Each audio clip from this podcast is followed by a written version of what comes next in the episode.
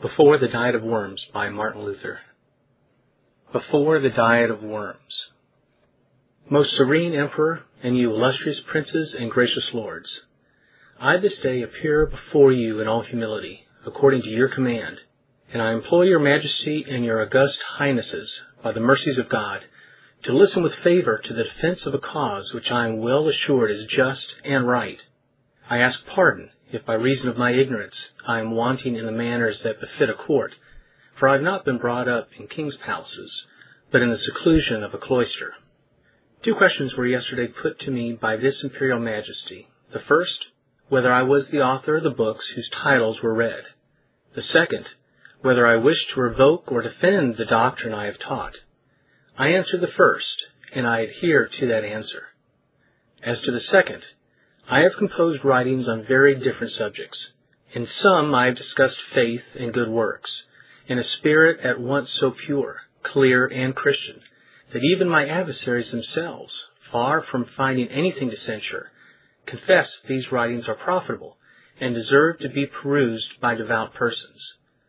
The Pope's bull, violent as it is, acknowledges this. What then shall I do if I were to retract these writings? Wretched man, I alone of all men living should be abandoning truths approved by the unanimous voice of friends and enemies, and opposing doctrines that the whole world glories in confessing. I have composed, secondly, certain works against popery, wherein I have attacked such as by false doctrines, irregular lives, and scandalous examples afflict the Christian world, and ruin the bodies and souls of men. And is not this confirmed by the grief of all who fear God? Is it not manifest that the laws and human doctrines of the popes entangle, vex, and distress the consciences of the faithful, while the crying and endless extortions of Rome engulf the property and wealth of Christendom, and more particularly of this illustrious nation? If I were to revoke what I have written on that subject, what should I do? But strengthen this tyranny and open a wider door to so many and flagrant impieties.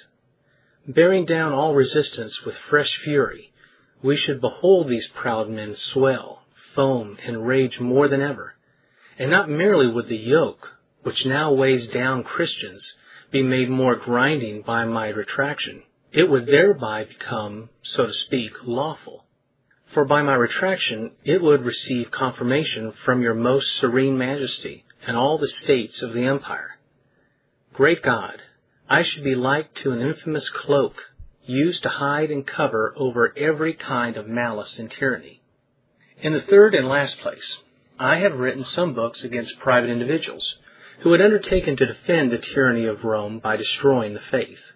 I freely confess that I may have attacked such persons with more violence than was consistent with my profession as an ecclesiastic.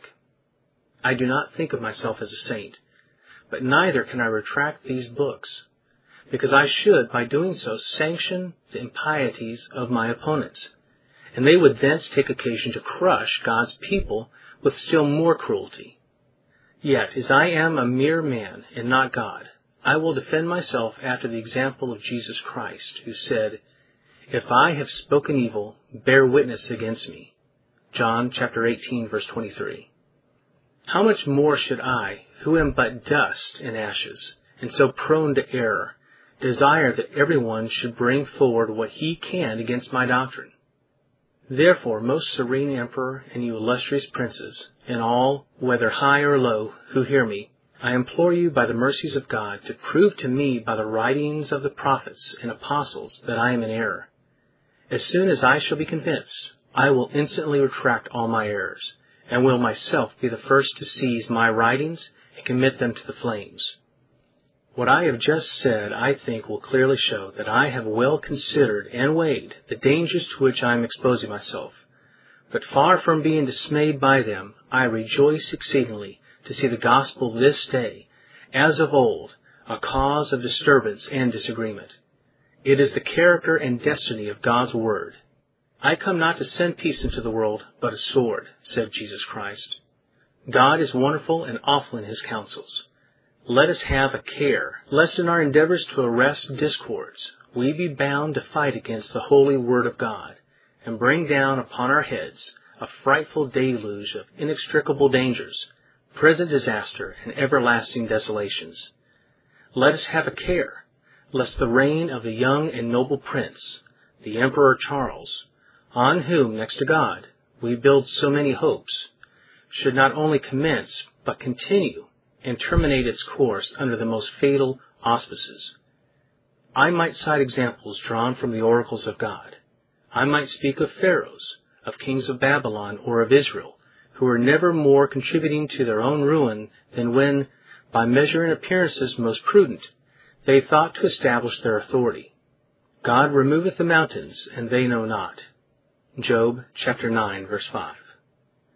In speaking thus, I do not suppose that such noble princes have need of my poor judgment, but I wish to acquit myself of a duty that Germany has a right to expect from her children, and so commending myself to your august majesty and your most serene highnesses, I beseech you in all humility not to permit the hatred of my enemies to rain upon me an indignation I have not deserved. Since your most serene majesty and your high mightinesses require of me a simple, clear, and direct answer, I will give you one, and it is this. I cannot submit my faith either to the Pope or to the Council, because it is as clear as noonday that they have fallen into error and even into glaring inconsistency with themselves.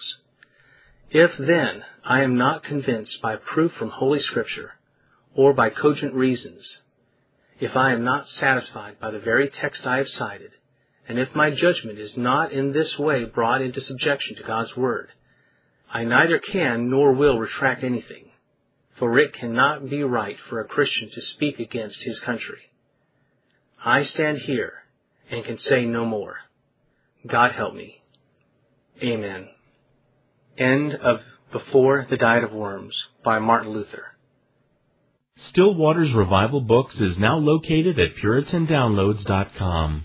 It's your worldwide online Reformation home for the very best in free and discounted classic and contemporary, Puritan and Reformed books, MP3s, and videos. For much more information on the Puritans and Reformers, including the best free and discounted classic and contemporary books, MP3s, digital downloads, and videos, please visit Still Waters Revival Books at PuritanDownloads.com. Still Waters Revival Books also publishes the Puritan Hard Drive, the most powerful and practical Christian study tool ever produced. All thanks and glory be to the mercy, grace, and love of the Lord Jesus Christ for this remarkable and wonderful new Christian study tool. The Puritan hard drive contains over 12,500 of the best Reformation books, MP3s, and videos ever gathered onto one portable Christian study tool. An extraordinary collection of Puritan, Protestant, Calvinistic, Presbyterian, Covenanter, and Reformed Baptist resources. It's fully upgradable and it's small enough to fit in your pocket.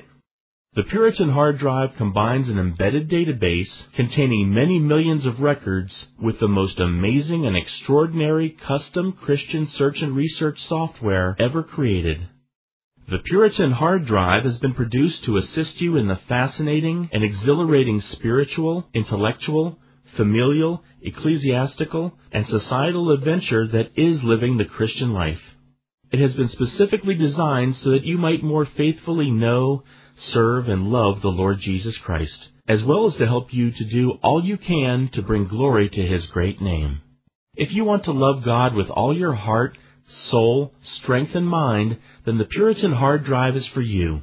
Visit PuritanDownloads.com today for much more information on the Puritan hard drive and to take advantage of all the free and discounted Reformation and Puritan books, MP3s, and videos that we offer at Still Waters Revival Books.